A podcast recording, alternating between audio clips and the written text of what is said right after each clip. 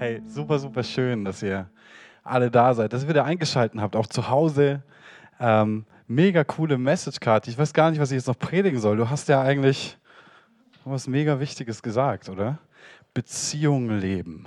Beziehungen leben trotz Corona, trotz oder dem zum Trotz. Natürlich alles irgendwie mit Maß und Ziel und innerhalb der Regeln und ja. Aber es stimmt. Ich glaube, viele, viele Leute haben es gerade nicht leicht, fühlen sich auch ein bisschen ohnmächtig in der ganzen Situation, wissen nicht so recht, wie lange dauert es noch, wie gehe ich damit um, wird das irgendwann mal wieder aufhören, kann ich irgendwann wieder meine ganze Familie sehen oder ja, muss ich, muss ich da jetzt noch mal ein Jahr mit durchhalten und so. Ähm, Ohnmacht ist so ein Thema, um das es heute am Rande auch ein bisschen gehen wird. Ähm, Titel der Predigt ist, du sprichst ein Wort. Du sprichst ein Wort. Und ich starte mit einer Geschichte, in der Bibel steht, oder einem Bericht. Und dazu möchte ich euch aber erst ein bisschen Background-Informationen geben. Also Jesus ist mit den Jüngern zusammen und ähm, sie kriegen eine Botschaft. Und die Botschaft ist, Lazarus, ein Freund von Jesus und den Jüngern und Nachfolger von Jesus, ist krank. Er ist krank. Und Jesus entscheidet sich, nicht gleich zu ihm zu gehen. Er wartet noch zwei Tage, sind es, glaube ich, äh, bevor er geht. Und es hat schon eine Weile gedauert, bis die Message zu ihm kam. Und jetzt dauert es noch mal eine Weile, bis sie überhaupt erst losgehen. Und als sie losgehen wollen, fragen die Jünger nach Lazarus und Jesus sagt, Lazarus ist eingeschlafen. Und die Jünger denken, ja gut, das ist ja super, dann, dann erholt er sich ja bald wieder. Dann, wenn er eingeschlafen ist, dann geht wahrscheinlich dann auch bald das Fieber weg und es wird ihm besser gehen. Und dann sagt Jesus, nein, nein, ihr habt, ihr habt mich nicht richtig verstanden. Lazarus ist gestorben. Lazarus ist gestorben. Das heißt, der Geist Gottes hat Jesus gezeigt, dass einer seiner Jünger und, und einer seiner Freunde gestorben ist. Und Jesus geht jetzt mit seinen Zwölfen, seinen zwölf Jüngern, ähm, nach Bethanien wo Lazarus gelebt hat mit, mit seiner Schwester Maria und Martha. Und hier steigt der Text ein. Und ich möchte ihn einfach anschauen und es ist so gigantisch, was Gott durch diese Geschichte zu uns redet. Und ich, ich hoffe, du bist nachher genauso ermutigt, wie ich es war, als ich da reingeschaut habe und einfach Gott gefragt habe und gespürt habe, boah, wie tief und wie krass das eigentlich ist, was da, was da steht. Johannes 11, 19 bis 45. Viele von den Juden waren zu denen äh, um Martha und Maria hinzugekommen, um sie wegen ihres Bruders zu trösten. Als Martha nun hörte, dass Jesus komme, lief sie ihm entgegen. Maria aber blieb im Haus sitzen. Das sind die beiden Geschwister von Lazarus. Ja, Martha läuft Jesus entgegen und Maria bleibt aber im Haus und trauert mit der Trauergemeinschaft. Da sprach Martha zu Jesus, Herr, wenn du doch hier gewesen wärst, mein Bruder wäre nicht gestorben. Doch auch jetzt weiß ich, was immer du von Gott erbitten wirst, das wird Gott dir geben. Und Jesus spricht zu ihr, dein Bruder wird auferstehen. Martha spricht zu ihm, ich weiß, dass er auferstehen wird, in der Auferstehung am letzten Tag. Jesus spricht zu ihr, ich bin die Auferstehung und das Leben. Wer an mich glaubt, wird leben, auch wenn er stirbt. Und jeder, der lebt und an mich glaubt, wird in Ewigkeit nicht sterben. Glaubst du das? Sie spricht zu ihm, ja Herr, ich glaube, dass du der Christus bist, der Sohn Gottes, der in die Welt kommen soll. Und als sie das gesagt hatte, ging sie fort und rief heimlich ihre Schwester Maria und sprach, der Meister ist da und ruft dich. Als dieses hörte, stand sie schnell auf und begab sich zu ihm. Jesus aber war noch nicht in das Dorf gekommen, sondern befand sich an dem Ort, wo Martha ihm begegnet war.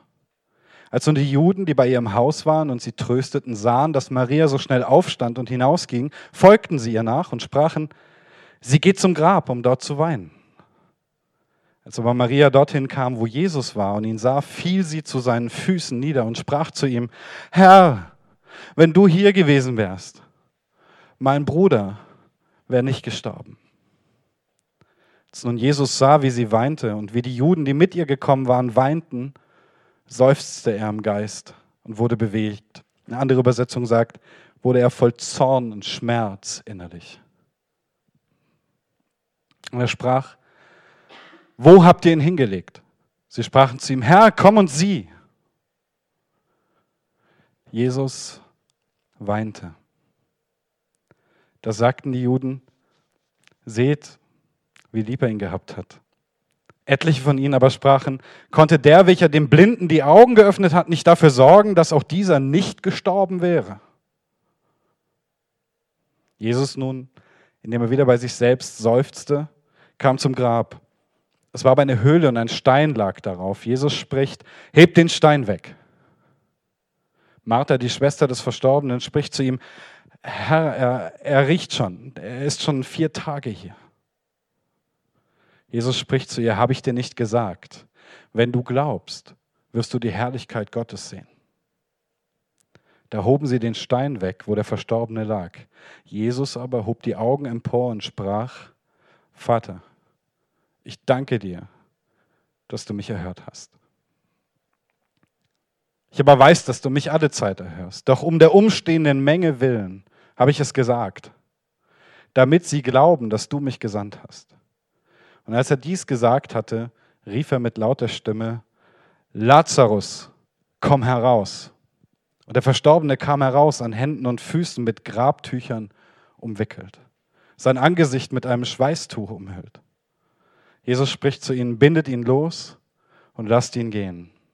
Viele nun von den Juden, die zu Maria gekommen waren und sahen, was Jesus getan hatte, glaubten an ihn. Das ist so ein unglaublicher Bericht. Und in der Tat, das ist, es ist eine Verkettung. Es ist im, im Johannesevangelium ist es der Wunderbericht, in dem alle vorherigen Wunder münden. Davor hat Jesus andere Wunder getan, hat Menschen, mh, hm, er hat Blinde sehend gemacht, er hat Taube hörend gemacht. Aber hier lässt er jemanden, der tot war, von den Toten auferstehen. Im jüdischen Glauben ist es so, sie sagen, nach dem dritten Tag fährt die Seele aus dem Körper. Und wie ihr im Text mitbekommen habt, ist das der vierte Tag. Das bedeutet, nach jüdischem Glauben war Lazarus tot. Die Seele, seine Seele war nicht mehr in ihm. Und Jesus weckt ihn von den Toten auf. Absolut von den Toten. Das war für die jüdischen Menschen damals ein, ein Riesending. Es wäre für uns ein Riesending. Aber für sie von ihrem Glauben her, bis drei Tage hätten sie vielleicht noch gedacht, naja, vielleicht kann Gott noch irgendwas tun, noch irgendwas, vielleicht kann irgendwas passieren. Aber dann nicht mehr. Es ist der vierte Tag. Und Jesus lässt ihn von den Toten auferstehen. Martha kommt ihm entgegen, als er in Richtung des Dorfes kommt. Sie sagt, wenn du hier gewesen wärst, wäre er nicht gestorben. Dasselbe sagt ihre Schwester Maria nochmal. Und Jesus sagt zu Martha, dein Bruder wird auferstehen. Dann sagt sie, ja, ich weiß, das hast du mir beigebracht. Du hast mich gelehrt, du warst bei uns, du hast mir gesagt, es gibt eine Auferstehung von den Toten am letzten Tag.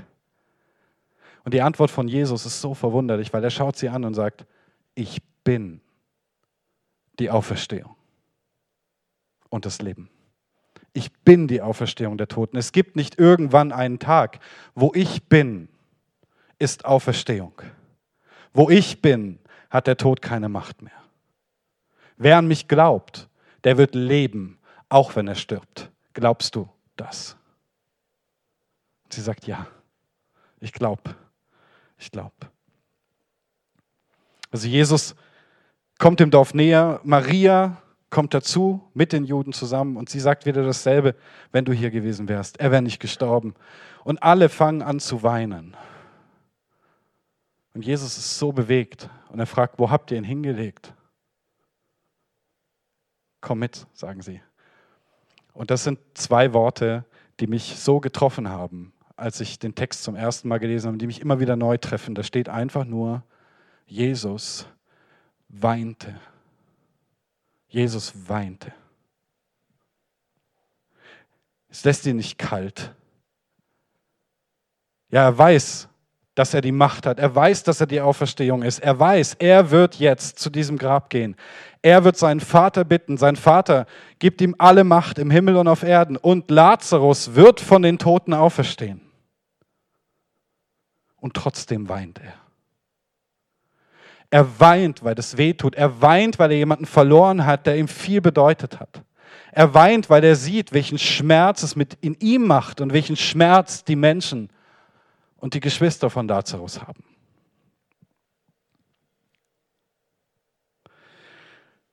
Und dann sagt er, aber ich weiß, dass du mich alle Zeit erhörst, Vater.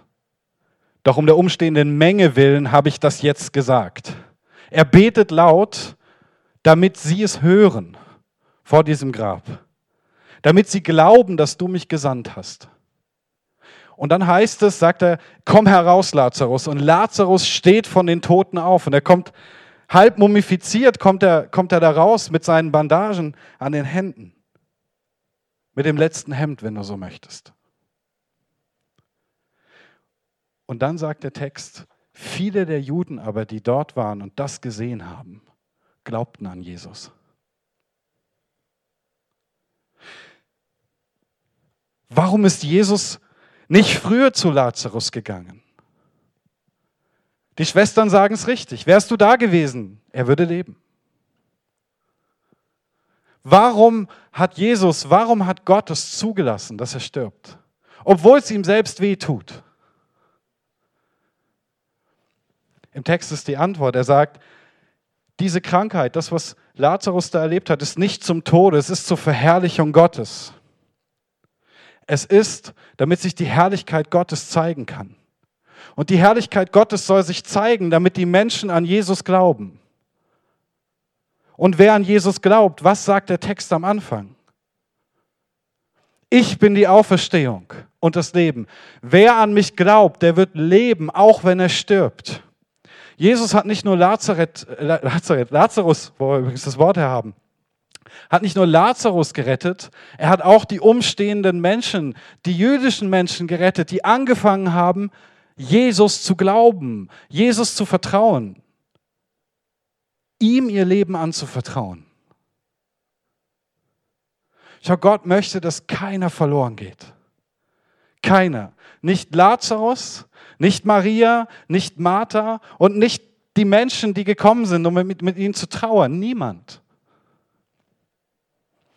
Das ist das, was er im Blick hat. In diesem Text geht es natürlich um Tod und Leben. Es geht um das Auferstehung, um die Auferstehung am Ende der Zeit. Aber es geht auch um unseren Alltag. Es geht um unsere Lebensrealität. Das wirst du vielleicht nicht sehen, wenn du den Text zuerst liest, aber bleib ein bisschen mit mir. Das ist, es ist so krass. Was ist der Tod? Lass mich das fragen. Was ist der Tod? Er ist nichts anderes als das Ende jeder Beziehung. Tod bedeutet das Ende jeder Beziehung. Und damit ist er die ultimative Ohnmacht eines jeden Menschen. Die ultimative Ohnmacht. Mit ihm endet jede Möglichkeit am Leben teilzuhaben, Beziehungen, Freundschaften zu leben. Alles, was uns lieb und teuer geworden ist, ist uns im Tod verwehrt. Alles, was uns was bedeutet. Seien es Freundschaften, unsere Ehe, unsere Berufung oder irgendwas, was dir besonders wertvoll ist. All das ist darin verwehrt. Vor nichts fühlen wir uns so ohnmächtig und so ausgeliefert wie vor ihm. Ich erinnere mich, als meine Oma gestorben ist. Ähm, da war ich 22. 22. Und ich habe morgens, ich hatte eine lange, lange Schicht in der Nacht, ich habe in der Gastronomie gearbeitet, bis morgens um fünf. Ähm, und ich kam irgendwann um sechs, halb sieben nach Hause, nach dem Aufräumen und allem drum und dran. Und habe mich gerade hingelegt, klingelt das Telefon. Da ist meine Mutter dran. Und sie sagt, hey, ähm, die Oma, die liegt im Sterben, die ist im Krankenhaus. Kannst du kommen? Und ich völlig übermüdet von der Nachtschicht habe mich wieder in meine Arbeitsklamotten geschält, also mit Weste und Krawatte und allem drum und dran. Das mochte sie immer sehr, meine Oma. Wenn ich, wenn ich Krawatte getragen habe. Weste. Und er kam mir da an und da war, da war meine Oma. Und meine Oma konnte nicht mehr sprechen. Und sie war, sie lag im Sterben. Und manche sterben sehr schnell und bei manchen geht es sehr lang. Und bei meiner Oma dauert es etwas länger. Und sie starb nicht bis zum Abend.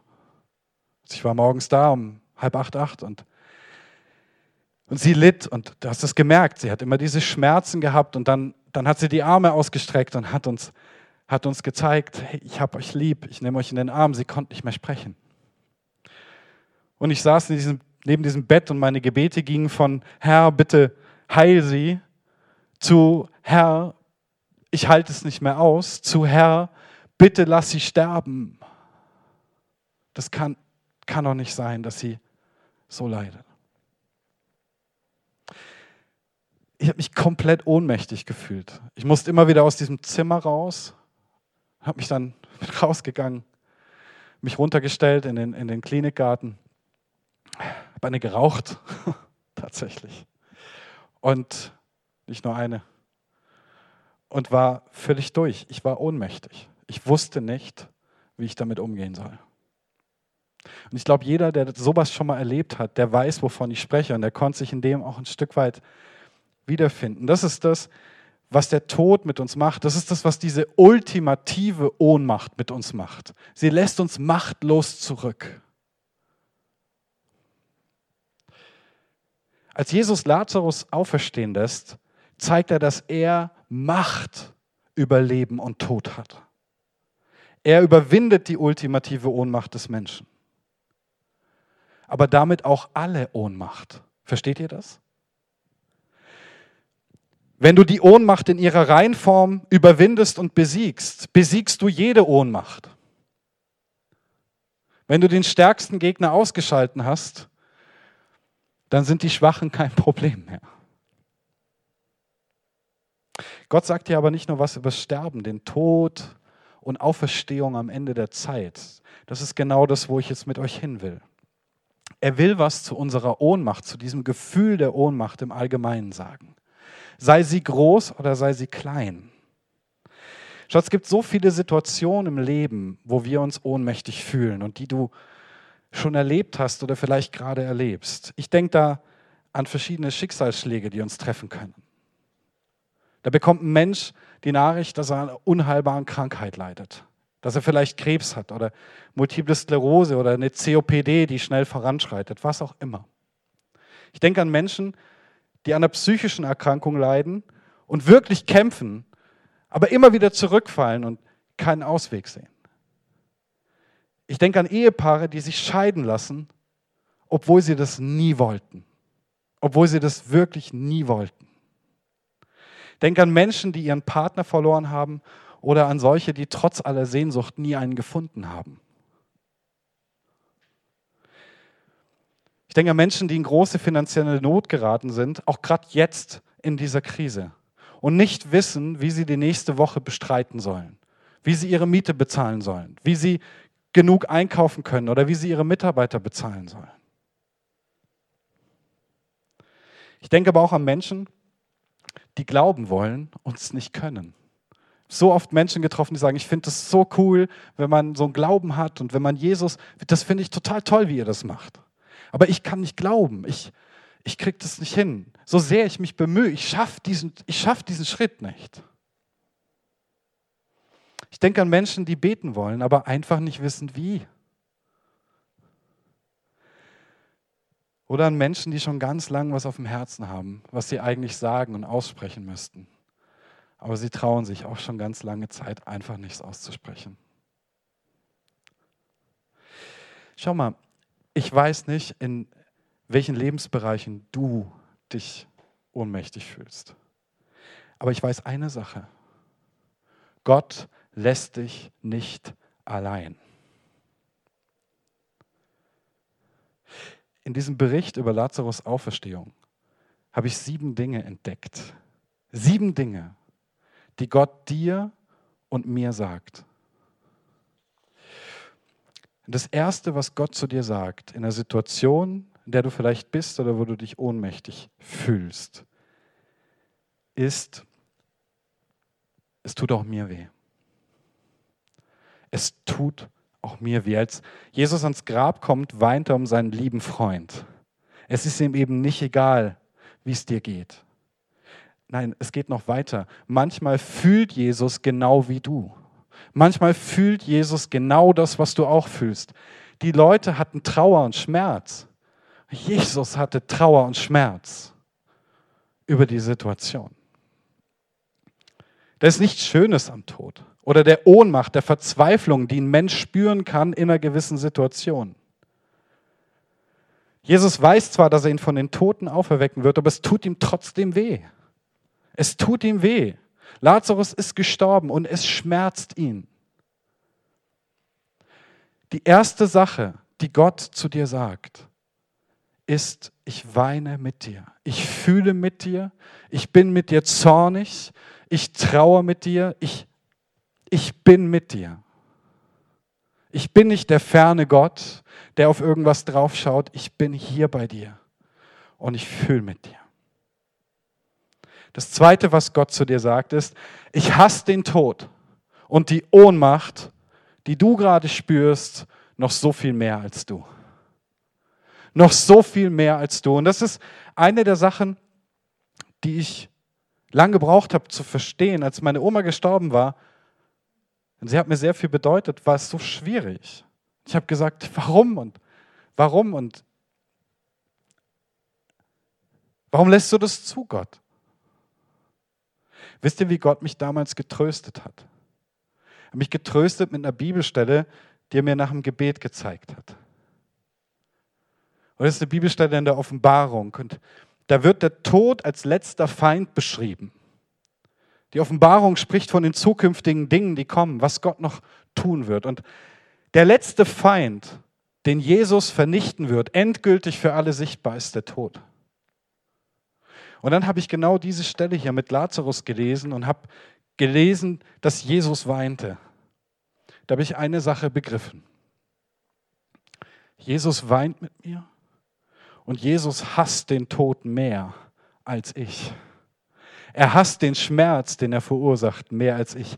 Und er hasst Ohnmacht, die uns kaputt macht, noch mehr als wir.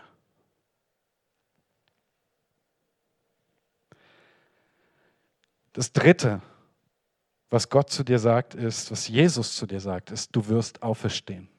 Wenn du an mich glaubst, wenn du mir vertraust, wirst du auferstehen. So wie Martha sagt, ich weiß, dass ich auferstehen werde am letzten Tag. Und Jesus sagt, ja, das ist die Zusage. Ich bin die Auferstehung und das Leben. Wenn du dich an mich hältst, dann hat der Tod nicht das letzte Wort. Nein, und das ist der, die vierte Sache, die Gott zu dir sagt, ich habe den Tod besiegt. Ich habe den Tod besiegt. Ich bin die Auferstehung. Ich bin, ich bin das Leben und wer an mich glaubt, wird leben, auch wenn er stirbt. Es gibt für den, der Jesus vertraut, keinen Tod. Es gibt nur einen Übergang von hier zu dort. Aber es gibt keinen Tod. Das fünfte, was Jesus hier durch diesen Bericht zu uns sagt und zu dir sagt, ist, ich spreche Leben heute. Und das ist der ganz spezielle Punkt an diesem Text ich spreche Leben heute. Es ist zwar die Rede von der Auferstehung am letzten Tag, aber Jesus weckt Lazarus unmittelbar von den Toten auf. Jesus wartet nicht auf irgendeinen letzten Tag. Jesus spricht das Wort, lebe, komm heraus, Lazarus, jetzt und nicht irgendwann. Ja, stimmt. Wer an Jesus glaubt, wird am letzten Tag auferstehen. Aber Auferstehung ist nicht irgendwann, sie beginnt heute. Auferstehung beginnt heute. Jesus spricht heute das Wort, das du brauchst. Heute spricht er Leben. wo du nur Finsternis und Tod spürst. Die sechste Sache, die Jesus zu dir sagt, ist, ich komme nie zu spät. Ich komme nie zu spät. Vielleicht denkst du in irgendeinem Bereich von deinem Leben, das ist sowieso nicht mehr zu retten. Das kann sowieso nichts mehr werden. Vielleicht ist es schon lange so und vielleicht hast du wortwörtlich alle Hoffnung begraben. Sei es eine schwierige Situation, in der du bist, irgendwas, das du nicht hinbekommst, eine Sünde, die du nicht abgelegt kriegst, whatever. Und vielleicht denkst du, ich schaff's einfach nicht. Es wird nie was. Jesus sagt dir, nichts ist finster genug, um dass mein Licht es nicht erhellen könnte. Keine Ohnmacht ist groß genug, um es mit meiner Macht aufnehmen zu können. Nichts ist endgültig genug, um dass ich nicht einen neuen Anfang schenken könnte. Schaut, Ohnmacht fühlt sich für uns so schlimm an, aber Ohnmacht ist nur all das, was noch nicht von Gottes Liebe und Gottes Macht berührt wurde. Das gilt auch für dein und für mein Leben.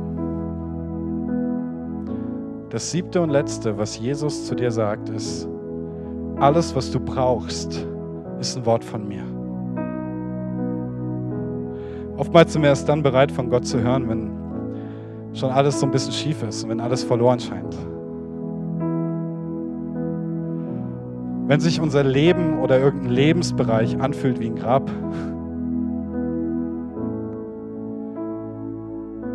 ich sag dir, Jesus hat ein Wort für dich. Und dieses Wort ist, komm heraus, Lazarus. Weißt du, was Lazarus bedeutet? Es bedeutet, Gott hat geholfen. Komm heraus. Gott hat geholfen. Komm heraus. Gott hat geholfen. Gott hat dir geholfen. Gott wird dir helfen. Komm raus aus deinem Grab.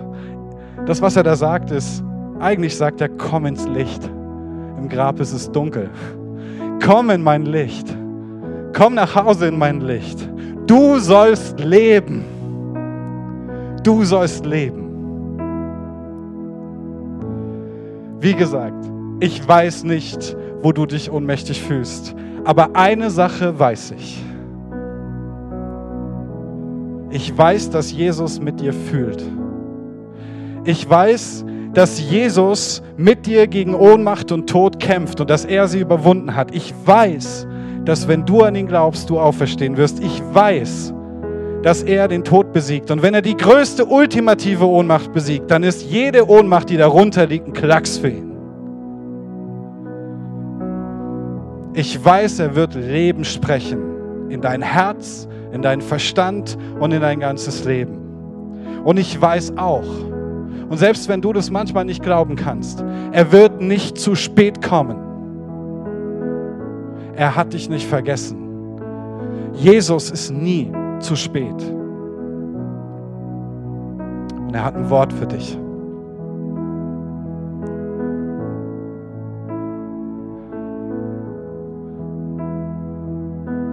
Ich möchte dich ermutigen, dass du dich mit uns ausstreckst nach diesem Wort. Ich habe jetzt geredet. Schöner ist es, wenn Gott redet. Breit einfach deine Hände aus. Egal wo du bist, egal was du geben kannst. Und sag vielleicht auch, kannst du nichts geben. Vielleicht hast du keine Worte. Das macht nichts. Lazarus hatte auch keine Worte. Aber Jesus hatte ein Wort für ihn.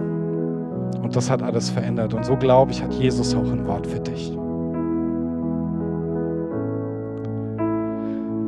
Jesus, ich bitte dich von Herzen, dass du uns nahe kommst, nah ans Herz kommst und dass du uns zeigst, wie du fühlst. Ich bitte dich, dass du uns zeigst, dass du mit uns fühlst, dass du unseren Schmerz fühlst.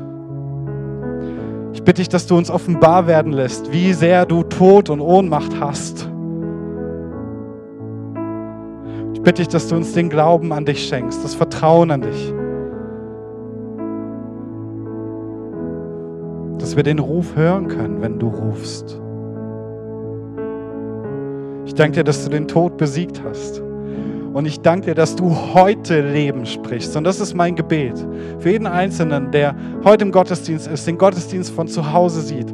Jesus, es ist mein Gebet, dass du das Wort sprichst, das sie brauchen, dass du dieses Lebenswort bringst.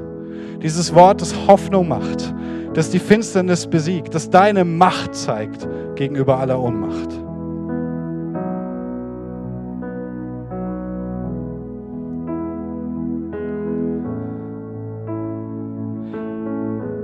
Herr, schenk uns den Glauben und das Vertrauen, dass du nicht zu spät kommst. Zeig uns, was du vorhast. Und bitte sprich dieses eine Wort. Sprich dieses eine Wort, sodass wir das andere sprechen können, dass wir sagen können, Gott hat geholfen. In Jesu Namen und sei gesegnet. Im Namen des Vaters, des Sohnes und des Heiligen Geistes segne ich dich. Geh in die Woche